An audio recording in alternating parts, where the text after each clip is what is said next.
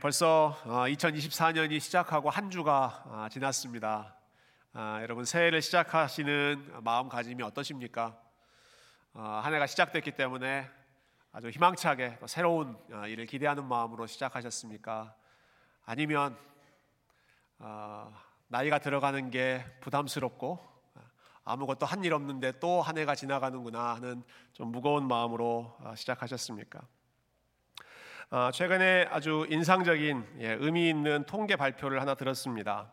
한국의 통계청이라는 기관이 있죠. 매년 어, 대한민국 전체 인구의 중간 연령을 계산합니다. 예, 대한민국 전체 인구의 딱 중간, 그러니까 사회에서 제일 활동적인 나이가 몇 살인가 하는 것을 계산하는데요.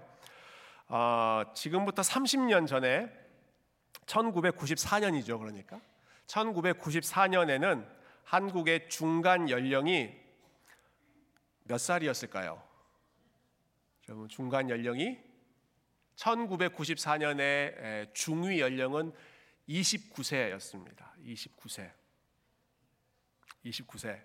그래서 참 재미, 재미, 재밌어요. 그해 1994년에 아, 발표된 노래 중에 아주 많은 분들이 불렀던 노래 이런 가사가 있었습니다. 또 하루 멀어져 간다. 머물러 있는 청춘인 줄 알았는데 점점 더 멀어져 간다. 매일 이별하며 살고 있구나.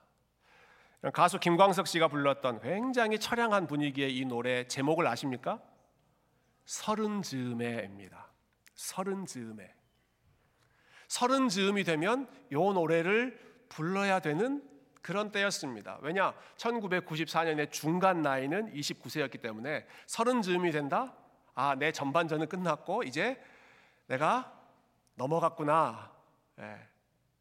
다음 단계로 넘어갔구나 하는 그런 아, 단계였던 거죠.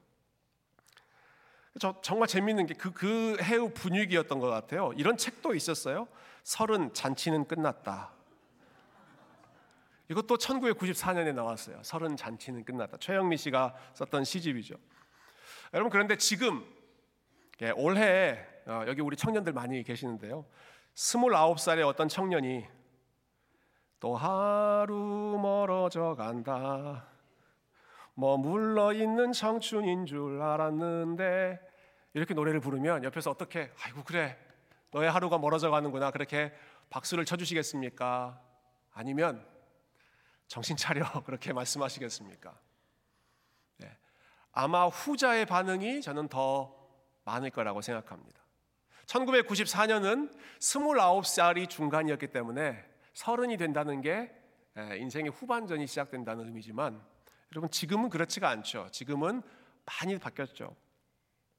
어, 작년에 통계청에서 발표한 2023년의 중간 연령은요 46세였습니다. 46세.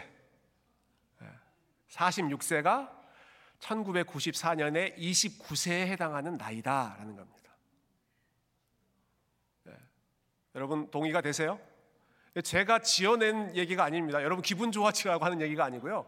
정확한 통계 자료가 지금 한국의 아, 그 평균 연령이 늘어나고 아, 그리고 기대 수명이 늘어나고 사회적으로 활동하는 연령이 늘어났기 때문에 아, 예전에 29살이 가졌던 느낌은 이제는 46세가 예, 중간 연령 아마 올해는 더 더 늘어나겠죠.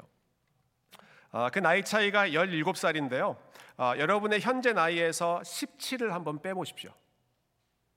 네, 여러분의 지금 현재 나이에서 17을 빼보십시오. 어, 생각만 해도 막 웃음이 나오세요. 아, 여러분 그 나이가 17을 뺀 나이가 사실 사회적으로 봤을 때 중간 아, 중간은 아니겠네요. 예, 사회적으로 봤을 때 지금 아, 내가 한참 활동할 수 있는 그 나이입니다. 뭐 여러분 립 서비스 해드리려고 하는 게 아니라 예, 정확한 통계에 따라서 아, 내가 17년을 마이너스한 이게 30년 아, 전과 비교해 봤을 때 지금 그 나이 예, 그 나이 아, 체감 나이라는 거죠. 17년이 줄어들면 무슨 일 하고 싶으세요? 예, 내가 17년 전으로 돌아간다. 내가 17살이 줄어든다 하면 무슨 일을 하고 싶으십니까? 뭔지는 몰라도 뭔가 새롭게 시작할 수 있는 동력은 확실하지 않습니까? 내가 지금 많이 늦었다고 생각했는데 내가 17년이 줄어든다. 아, 그러면 뭔가 새롭게 시작하고 싶은 그러한 아, 열정이 좀 회복될 수 있지 않을까 싶습니다. 아, 예배 끝나고 나서 2부 예배 후에 잠깐 친교했는데 우리 어떤 아, 우리 집사님 한 분이 제 손을 꽉 잡으시면서 목사님 17살을 젊게 해주셔서 고맙습니다. 이렇게 얘기하시더라고요. 그래서 어, 제가 속으로 오늘 설교 내용 뭐였나요? 제가 물어보려다가 예, 그건 기억나지 않고 예, 일단 17살이 줄어들었다. 여러분 이게 복음 아닙니까? 복음. 예. 어, 여러분 17년이 줄어들었을 때 많은 것들을 어, 우리가 새롭게 시작할 수 있겠지만 우리 하나님이 시간을 주시고 건강을 주시고 다시 젊음을 주신다면 우리 주님을 알아가는 일에 그리고 주님을 기쁘시게 하는 일에 다른 어떤 때보다도 더 새로운 마음으로 헌신하실 수 있는 그런 2024년 한 해가 되시기를 주님의 이름으로 축원드립니다. 자 그런 마음에서 그러면 우리가 무엇을 위해 어, 우리의 삶을 헌신해야 될 것인가 우리 산상설교 말씀 통해 계속 살펴볼 텐데요. 어, 예수님께서 여덟 가지의 복을 지금 말씀하시죠. 여덟 가지의 복. 그 중에 첫 번째 말씀을 오늘 살펴볼 텐데 어, 먼저 우리 지난주 설교와 복습해서 예, 예수님께서 이 말씀을 누구에게 주셨다고 했습니까? 누구 보고 들으라고? 제자들에게 들으라고 주셨습니다. 무리가 아니라 예, 예수님을 따르는 제자들에게 주신 말씀이 이 팔복 그리고 산상설교였습니다. 아, 한 가지 좀 정확하게 우리가 짚고 넘어가면 좋겠어요. 좀 오해할 수 있어서요. 제자들에게 주셨다라고 하는 말씀을 아, 우리는 특별한 부류의 사람들에게 주셨다라는 식으로 오해하기 쉽습니다. 아, 왜냐하면 많은 분들이 제자라고 하는 그 타이틀을 아, 그냥 일반 일반 성도, 일반 그리스도인들과는 다르게 뭔가 열심히 예, 뭔가 아주 특별하게 예, 예수님을 따르는 사람, 예, 어떤 엘리트 그룹으로 제자를 생각하는 경향이 많기 때문입니다. 아, 제가 이것을 오해라고 말씀드렸습니다. 왜냐하면 성경에서 말하는 제자는 곧 예수님을 믿는 그리스도인이기 때문에 그렇습니다. 예, 제자는 그리스도인. 어, 신약 성경에 보면요, 그리스도인이라고 하는 단어가 별로 안 나와요. 예, 예수 믿는 사람 하면 어떤 표현이 대체적으로 나오느냐? 거의 대부분 제자입니다. 예수님 믿는 사람을 가리킬 때 제자라고 한 타이틀을 썼습니다. 몇 구절 한번 살펴볼까요? 예, 사도행전에 있는 말씀들인데요. 어, 6장 1절 보면 그때에 제자가 더 많아졌는데 이거 예수님 믿는 사람들이 많아졌다라는 겁니다. 6장 2절 열두 사도가 모든 제자를 불러 이르되 두 그룹이 있죠. 열두 사도 아, 우리가 소위 제자 아주 특별한 엘리트라고 생각하는 그 그룹이 있습니다. 그들이 모든 제자를 불렀다.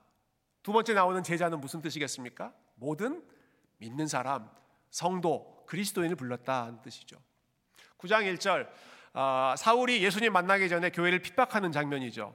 근데 본인이 핍박하는 그 대상을 주의 제자들에 대하여 위협과 살기가 등등했다라고 이야기합니다. 이건 뭐 특별한 교회의 지도자들을 공격했다라는 게 아닙니다. 교회를 공격한다. 예수님을 믿는 사람들을 핍박했다. 그게 주의 제자들. 그러다가 사울이 예수님 만나죠. 그리고 180도로 바뀌지 않습니까? 9장 19절 보면 사울이 담에색에 있는 제자들과 함께 교제하기 시작했다. 예. 제가 네 구절만 꼽았습니다만은 어, 사도행전이나 또 신약성경 전체적으로 봤을 때 예수님 믿는 사람은 제자입니다. 아, 예수님 믿는 사람, 아, 내가 예수님을 믿게 되었다, 아, 세례를 받았다. 아, 그러면 나는 어린아이와 같은 신앙이니까 아, 이제 그냥 막, 막 시작하는 성도고, 내가 좀 성장하고, 뭐 어떤 훈련도 많이 받고, 그러면 그 다음 단계로 내가 제자. 그리고 거기서 조금 더 내가 훈련받고 열심히 또 교회에서 많은 리더를 리더 자리가 되면 아, 여러 가지 일들을 하는 사역자.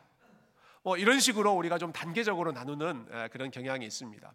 아, 물론 제자 중에서도 더 열심히 있는 제자, 좀 천천히 걸어가는 제자가 있기는 하겠지만 사람마다 차이는 있겠죠. 그러나 아, 예수님을 내가 믿겠다고 고백하고 세례를 받은 사람들은 모두 다 제자입니다. 모든 성도는 제자입니다. 그리고 모든 제자는 사역자입니다. 예수님이 기뻐하시는 일을 크건 작건 함께 함께 하는 워커, 일꾼, 사역자. 성도가 제자이고 제자가 사역자이고 저와 여러분이 모두 아, 예수 그리스도를 따라가는 제자로 부름받았다라고 하는 것이죠. 예. 지금도 계속 아, 의심의 눈초리로 저를 보시면서 저는 제자가 아닙니다. 이렇게 부인하려고 하시는 분들이 계시는 것 같아요. 그렇지 않습니다. 여러분, 예수 그리스도를 주로 고백하고 예배드리는 모든 사람들이 아, 주님의 제자인 줄로 믿습니다. 저를 따라서 한번 해보세요. 나는 제자입니다. 한 번 더. 나는 제자입니다. 예, 여러분 제자이십니다. 제자가 있어요. 그래서 산상설교 이 팔복의 말씀, 예수님께서 나를 따라와라 하고 주시는 이 말씀은 어떤 특별한 예, 예수님 더 열심히 사랑하는 그 사람들에게만 주시는 말씀이 아니라 모든 그리스도인, 모든 제자 그리고 저와 여러분 한 명도 예외 없이 모든 사람들에게 주시는 아, 하나님의 말씀이고 하나님의 축복의 선언인 줄로 믿습니다. 자, 그 중에 첫 번째 말씀하신 복이 심령이 가난하다라는 것이죠. 5장 3절. 한 번 더 같이 읽어볼까요? 5장 3절. 시작. 심령이 가난한 자는 복이 있나니 천국이 그들의 것이며 이거 외우실 수 있으시겠어요? 눈 감고 한번 해볼까요? 눈 감고. 자, 일단 눈 감기 전에 얼른 한번 보시고. 자 눈 감고 시작. 심령이 가난한 자는 복이 있나니 천국이 그들의 것이며 아멘. 네. 우리 그냥 말씀을 읽는 것만이 아니라 완전히 외워서 한주한주 우리 팔복 이번에 8주 동안에 팔복 말씀 외우는 것도 우리에게 좋은 훈련이 될 것 같은데요. 심령이 가난한 자가 복이 있다.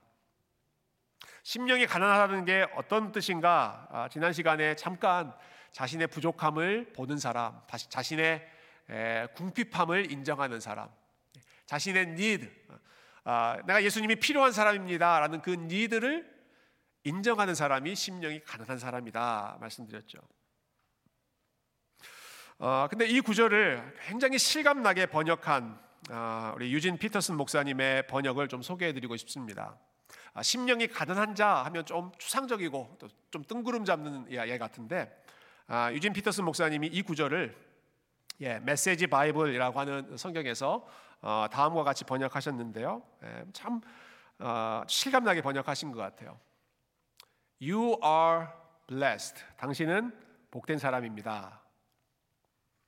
When you are at the end of your rope.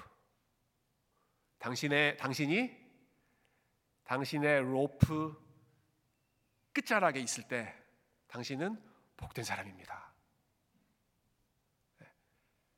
로프 아시죠? 로프 붙잡고 있는 거잖아요. 로프의 끝자락에 when you are at the end end of your rope, 로프의 끝자락에 있을 때 당신은 복된 사람입니다. 어, 여러분 로프의 끝자락에 있다는 상황 어, 생각해 보실 수 있으시겠습니까? 붙잡고 있는 거죠. 붙잡는데 온 힘을 다해 붙잡고 있습니다. 떨어지지 않으려고, 놓치지 않으려고 온 힘을 붙잡고 있는데 마지막 마지막 끝자락까지 예, 내려와서 내가 지금 그것을 죽을 힘을 다해서 붙잡고 있는 겁니다. 내가 여기서 조금만 밀려버리면 조금만 내려가면 예, 천길 낭떠러지로 떨어질 것이기 때문에. 어, 그래서 영어 영어 메시지 바이블을 한글로 번역한 그 한글 메시지 바이블은 요거를 벼랑 끝에 서 있는 사람은 복이 있습니다. 이렇게 번역을 했더라고요. 벼랑 끝에 서 있는 사람은 복이 있습니다. 같은 이미지죠. 한 발짝만 뒤로 내디디면 그냥 떨어질 수밖에 없는 벼랑 끝에 서 있는 아주 위태로운 상황 아닙니까? 벼랑 끝에 어, 여러분 벼랑 끝에 서 있는 사람을 향해서 You are so blessed. 당신은 복된 사람입니다라고 말씀하실 수 있으시겠습니까? 당신은 복된 사람입니다. 벼랑 끝에 그 아슬아슬한 긴장되는 어, 정말 로프의 끝 그그 그 줄을 마지막 붙잡고 있는 당신은 복된 사람입니다. 어, 예수님이 왜 그렇게 말씀하셨을까요? 그렇게 끝자락을 간절히 붙잡고 있는 그 마음이 나는 하나님 위에는 다른 밧줄이 없고 동아줄이 없고 나는 하나님 그 줄 하나만 내가 끝까지 붙잡겠다 하는 사력을 다해서 붙잡는 절실한 심정이기 때문에 그 사람의 마음이 복된 마음이다 하시는 것입니다. 어, 그러면서 심령이 가난한 자는 천국이 저희의 것이다 어, 그 약속을 선포하시죠. 어, 근데 이 유진 피터스 목사님이 이 구절도 아주 재밌게 번역을 하셨어요. 네, 천국이 저희의 것이다 이렇게 이 말씀을 with less of you there is more of God and His rule. with less of you 당신은 점점 적어지고 당신은 점점 줄어들고 less and less 당신은 점점 숫자가 적어지고 반대로 more of God 하나님은 점점 많아지고 more of his rule 하나님의 통치 하나님의 다스림은 점점 더 풍성해지는 네. 벼랑 끝에 서서 하나님 한 분만 바라보고 매달리는 죽을 힘다에 하나님밖에 생각하지 않는 그 인생이 천국에 가까운 인생이다. 그 인생이 하나님의 다스림을 받는 천국의 인생이다라는 것입니다. 어, 천국을 이렇게 설명하셨으니까 반대 지옥도 바꿔서 설명할 수 있을 것 같아요. 예, 이거 반대로 하면 됩니다. With more of you, 당신이 점점 많아지고, 당신의 자아가 점점 더 커지고, 예, 당신이 스스로에 대해서 점점 더 자신만만하게 생각하고, there is less of God and His rule. 하나님은 점점 줄어들고, 하나님은 점점 작아 보이고, 예, 하나님의 통치는 나와 상관이 없는 것처럼 보이고 점점 하나님과 관계없이 살아가는 그런 삶이 천국과 먼 예, 하나님의 통치를 받지 않는 삶이죠. 어, 저와 여러분이 심령이 가난한 예, 우리 하나님 한 분만 우리의 유일한 생명줄로 붙잡고 절박하게 매달리고 하나님 외에 다른 것들은 바라보지 않는 그러한 심령이 가난한 인생 되실 수 있기를 주님의 이름으로 축원드립니다. 이 심령이 가난한 사람의 모습과 반대되는 모습을 잠깐 생각해 보고 어, 심령이 가난하다는 것이 무엇인지 예, 다시 한번 기억했으면 좋겠는데요. 어, 오늘 우리 마태복음 5장과 함께 요한계시록 3장을 읽었습니다. 어, 요한계시록 3장은 예수님이 초대교회에 보내신 편지입니다. 일곱 교회에 편지를 보내시는데 그 중에 라오디게아라고 하는 교회에 보내신 편지를 우리가 함께 읽었습니다. 어, 근데 이 라오디게아 교회에 보낸 편지는 예수님이 아주 호되게 책망하시는 내용입니다. 책망. 예, 아주 혼을 내고 어, 훈계하시는 내용인데요. 15절과 16절 예수님께서 어떻게 말씀하시는지를 한번 어, 읽어보면 좋겠네요. 15절, 16절 같이 읽어보겠습니다. 시작. 내가 내 행위를 아노니 내가 차지도 아니하고 뜨겁지도 아니하도다. 내가 차든지 뜨겁든지 하기를 원하노라. 내가 이같이 미지근하여 뜨겁지도 아니하고 차지도 아니하니 내 입에서 너를 토하여 버리리라. 아멘. 어, 사실은 아멘 하기 참 부담스러운 말씀이죠. 그 마지막 구절 예수님께서 내가 라오디게아 교회 너희들을 이렇게 해 버리겠다. 어떻게 하겠다고 말씀하세요? 내가 너희를 토하여 버리겠다. 어떤 때 토합니까, 여러분? 네. 꽉 막혔을 때 토하고 역겨울 때 토하죠. 내가 너희들을 도저히 마실 수가 없다, 먹을 수가 없다, 삼킬 수가 없다. 내가 너희를 내 안으로 들일 수가 없다. 예. 토해버리겠다 하는 겁니다. 라오디게아 교회를 토해버리겠다. 어, 도대체 뭘 잘못했길래 예수님께서 이렇게 아주 심한 표현을 쓰실까요? 라오디게아 교회를 보니까 차갑지도 않고 뜨겁지도 않고 미지근한 모습, 네. 미지근한 너희들의 모습 때문에 내가 너희들을 토해버리고 싶다 하시는 것이죠. 어, 미지근하다라고 하는 것을 어, 우리는 어, 우리 신앙생활 할 때 우리가 느끼는 어떠한 감정의 예, 온도, 예, 뜨겁고 차갑고 하는 그러한 온도로 생각하는 어, 경향이 좀 더 많은 것 같은데요.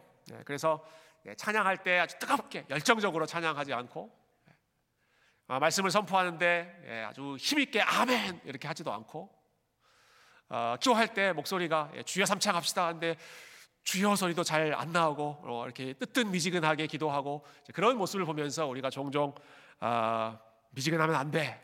더 열심을 내야 돼. 우리 그렇게 많이 이야기하는 경우 있는데요.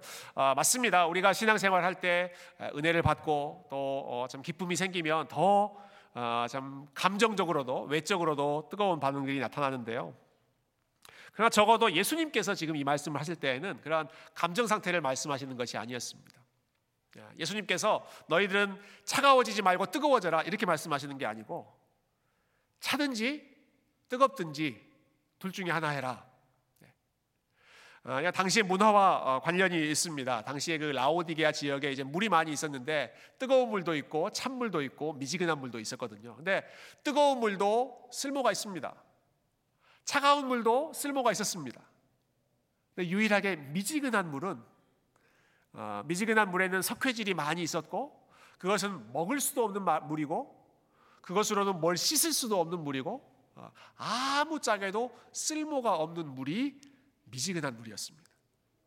그래서 예수님이 라오디가 교회 성도들에게 미지근하지 말아라 라고 하는 말은 그 사람들은 딱 듣고 바로 어, 감지할 수 있는 그런 말씀이었습니다. 아무짝에도 쓸모없는 그러한 삶을 살지 말아라 하는 것입니다.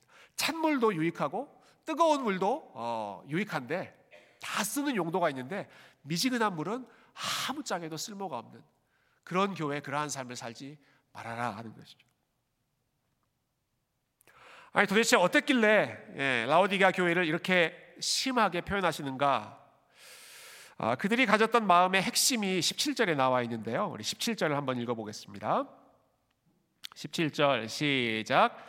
내가 말하기를 나는 부자라 부요하여 부족한 것이 없다 하나 내 곤고한 것과 가난한 것과 눈, 눈먼 것과 벌거벗은 것을 알지 못하는도다. 내가 말하기를 라오디게아 교회 사람들은 이렇게 말했다는 것이죠. 나는 부자라. 예. 나는 부요하여 부족한 것이 없다라고 말했습니다. 실제로 이 라오디게아 지역은 예, 사람들이 자랑할 거리들이 굉장히 많이 있었다고 그래요. 라오디게아 사람들은 돈이 많다는 걸 자랑했고요. 그리고 그 라오디게아 지역에는 예, 옷감이 많이 나오는 그런 지역이었기 때문에 패션 아주 멋있는 아, 삶을 살아가는 사람들이 그 지역이었고 그리고 세 번째로는 그 지역이 당시의 medical headquarter였습니다. 예. 아, 그 당시에 제일 앞서가는 병원, medical school들이 있었기 때문에 이곳은 건강, 예. 이곳은 아, 생명, 힘, 예. 인간의 지식과 능력을 누구보다 자랑했던 그러한 지역이 라오디게아 지역 사람들이었고 그 사람들이 아주 자신만만하게 이야기하는 겁니다. 우리는 부자, 우리는 부요하여 별로 그렇게 부족한 것이 없다. 네, 별로 부족한 것이 없다. 하나님께 간절히 매달리고 네, 벼랑 끝에 서 있는 사람처럼 하나님 앞에 엎드리고 하나님 아니면 우리는 죽습니다. 하나님 아니면 우리는 소망이 없습니다. 아, 절실하게 매달리는 게 아니라 아, 뭐이 정도면 네, we are sufficient. 우리는 부족함이 없다. 충분하다. 굉장히 여유로운 마음으로 살아갔던 사람들이 라오디게아 교회 사람들이죠. 그들을 향해서 예수님께서 너희들은 미지근한 사람들이다. 너희들은 쓸모가 없는 사람들이다. 너희들은 내가 토해버리고 싶은 사람들이다. 아, 예수님께서 그들에게 이렇게 살라고 처방전을 내려주시는데요. 18절 말씀 제가 읽어볼게요. 18절. 내가 너를 권하노니 내게서 불로 연단한 금을 사서 부요하게 하고 흰 옷을 사서 입어 벌거벗은 수치를 보이지 않게 하고 안약을 사서 눈에 발라보게 하라. 아, 지금 이 사람들은 우리는 부자이다, 우리는 멋있게 살고 있다, 아, 우리는 아주 건강하다 그렇게 자신만만하게 에, 살고 있었는데요. 예수님께서 그들의 실상을 지적하시는 것이죠. 내가 보기에 너희들은 가난하고, 내가 보기에 너희들은 헐벗고 있고 내가 보기에 너희들은 앞을 보지 못하는 예, 지극히 연약한 상태이다. 그래서 세 가지를 제시하십니다. 그러니 내게서 불로 연단한 금을 사라. 금. 예수님으로부터 금을 사라. 그게 무슨 말일까요? 아, 예수님이 가장 중요한 보화라고 하는 것을 기억해라 하는 것이죠. 너희들이 가지고 있는 부유함을 내세우지 말고 나에게서 금을 사라. 나에게서 내가 보화라고 하는 것을 내가 금이라고 하는 것을 너희들이 기억해라. 어, 너희들이 아름답다고 자랑하지 말고 나에게서 흰 옷을 사서 입어 벌거벗은 수치를 가려라. 너희들 지금 아름답다고 지금 자랑하고 있는데 멋있게 살고 있다고 자랑하고 있는데 지금 벌거벗고 살고 있는 거야. 예수 그리스도의 흰 옷, 거룩한 옷을 덧입으라라고 하는 것입니다. 잘 보고 있다, 건강하다고 자랑하고 있는 아, 라오디게아 사람들을 향해서 나에게서 안약, 예, 눈에 바르는 그 연고를 사서 바르고 정말 봐야 할 것을 제대로 봐라. 너희들 지금 아무것도 못 보고 있다.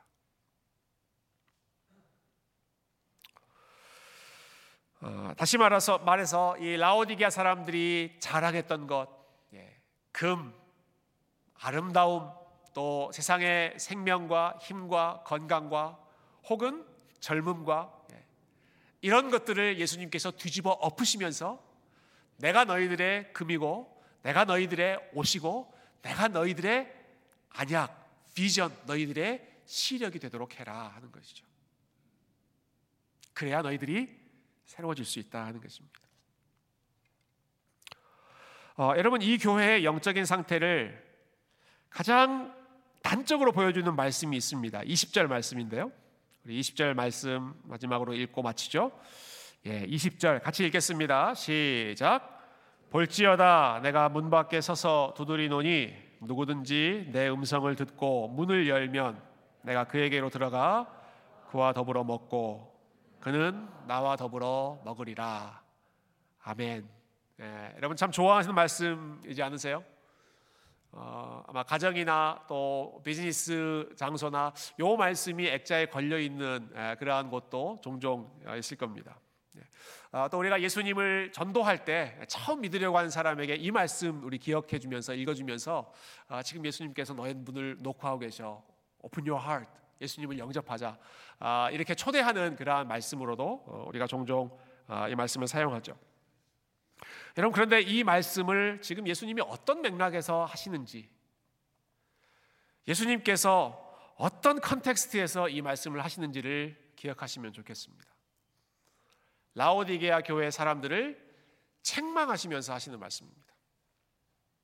라오디게아 교회 사람들을 훈계하시면서 경고하시면서 하시는 말씀이 3장 20절 우리가 읽었던 말씀입니다. 지금 예수님이 어디 계신다고 말씀하시는 것이죠? 볼지어다 내가 문 밖에 서서 두드리노니 예수님이 지금 문 밖에 계신다는 것입니다. 근데 이 말씀을 예수님을 믿지 않는 세상 사람들에게 하시는 말씀이 아닙니다. 교회에 주시는 말씀입니다. 라오디게아 교회에 주시는 말씀입니다. 예, 예수님을 믿고 예수님을 따른다고 하는 그 사람들에게 주시는 말씀입니다. 그 사람들을 향해서 예수님께서 내가 지금 문 밖에 있다 하시는 거예요. 문 밖에 있다. 어, 여러분 예수님은 교회의 머리이시고 교회의 주인이지 않으십니까? 근데 주인이 지금 어디 계신다고요? 주인이 문 밖에 계신다고. 아, 집 밖에 계신다는 겁니다. 그래서 문을 두드려야 하는 그러한 상황 속에 계시다는 것이죠. 예수님께서 왜 문 밖에 나가 계시는 것일까? 여러분 예, 교회가 예수님을 문 밖으로 밀어내 버렸기 때문이죠. 라오디게아 성도들이 아, 나는 아름답다, 나는 부유하다, 나는 건강하다, 나는 잘 나간다, 나는 충분하다, 나는 부족함이 없다라고 생각하는 그 마음으로 인해서 예수님을 문 밖으로 밀어냈다는 것입니다. 교회의 주인이신 예수님을 주인으로 인정하지 않고 어, 손님 취급하고 어, 손님 정도가 아니라 어, 문 밖으로 나그네 이방인으로 예수님을 밀어버리는 상황이 라오디게아 교회가 보였던 상황입니다. 예수님 아닌 다른 것으로 그 교회가 그들의 마음이 가득 차서 예, 예수님 아닌 다른 것으로 마음이 너무너무 꽉 차서 예수님이 그 안으로 비집고 들어갈 틈이 없으셔서 문 밖으로 내팽개쳐져야 하는 그러한 상황 속에 예수님이 계셨던 것이죠. 그래서 예수님이 문을 낙낙 me 따뜻하게 지금 부르신 것이 아니라 아마 의성어를 추가한다면 쾅쾅쾅 치시면서 예수님께서 부르셨을 것 같아요. 나 좀 들어가게 해주라. 나 좀 들어가자. 내가 있어야 할 곳, 교회 안으로.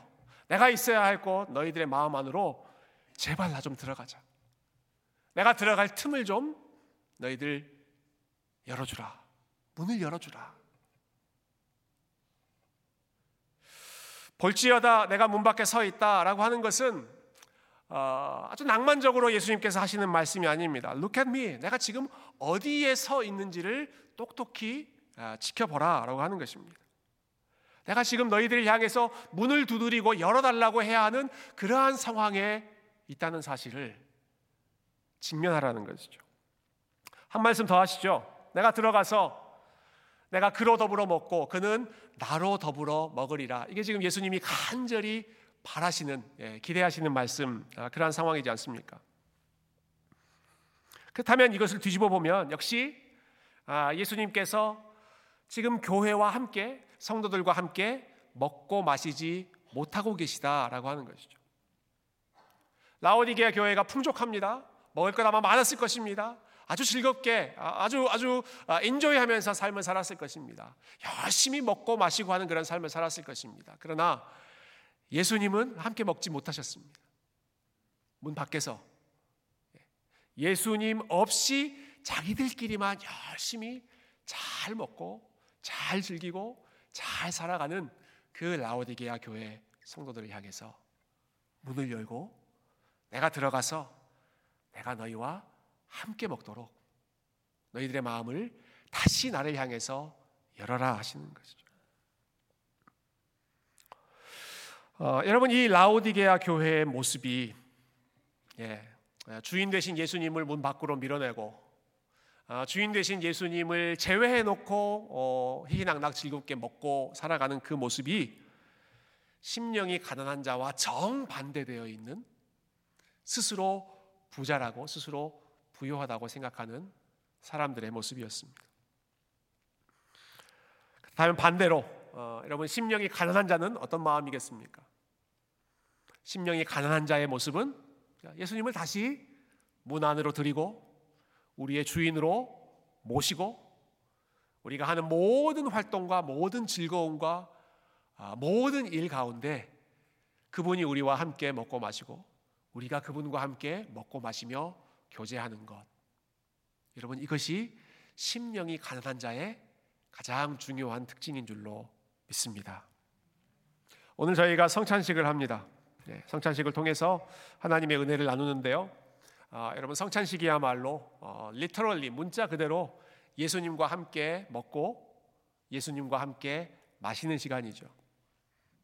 너희를 향한 나의 몸 받아 먹으라. 너희를 향해 흘리는 나의 피 받아 마시라. 우리가 그분과 더불어 먹고 그분이 우리와 더불어 먹고 마시는 이 시간이 예, 성찬의 시간입니다. 아, 예수님을 문 밖으로 밀어내고 아, 혼자 먹고 마시고 즐거워했던 우리의 삶을 이 시간 회개하고 다시 예수님을 아, 우리의 금으로 우리의 옷으로 그리고 우리의 약으로 우리의 생명으로 다시 모시고 주님과 함께 깊이 교제할 수 있는 아, 그러한 경건한 성찬의 시간이 되기를 주님의 이름으로 축원드립니다. 여러분 혹시 여러분 중에 어, 이한 해를 시작하면서 어, 희망과 기대감으로 시작하기보다 벼랑 끝에 서 있는 마음으로 시작하시는 분이 혹 계십니까? 네. 아까 심령이 가난한 자 설명 드렸죠. 어, 벼랑 끝에 서 있는 것처럼 아, 니면 내가 붙잡고 있는 이 밧줄이 정말 조금만 놓으면 내가 떨어질 것처럼 그렇게 절박하게 네. 그렇게 간절하게 벼랑 끝에 서 있는 것 같은 불안하고 긴장감 되는 아, 그러한 삶 가운데 계시다면 아, 여러분 여러분이 심령이 가난한 마음, 심령이 가난한 사람인 것을 기억하시고 아, 여러분의 배고프고 목마르고 갈급한 심령 가운데 오늘 예수 그리스도의 성찬을 통해서 풍성하게 배부름을 회복하시기를 바랍니다.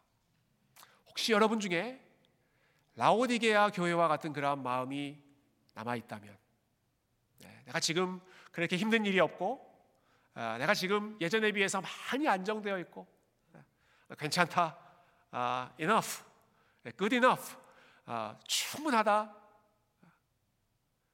그러한 여유로운 마음으로 어, 계시다면 이 시간 하나님 앞에 다시 한번 은혜를 구하시기 바랍니다. 하나님 간절한 마음을 회복해 주시고 하나님을 향해서 배고프고 목마른 마음을 회복해 주셔서 아, 그러한 배고픈 마음으로 주님의 성찬 앞에 나아가게 해 주십시오. 여러분 그 마음으로 그 가난한 심령으로 올 한 해를 주님과 함께 열심히 걸어가시는 우리 귀한 성도님들 다 되시기를 주님의 이름으로 축원드립니다. 함께 기도하겠습니다.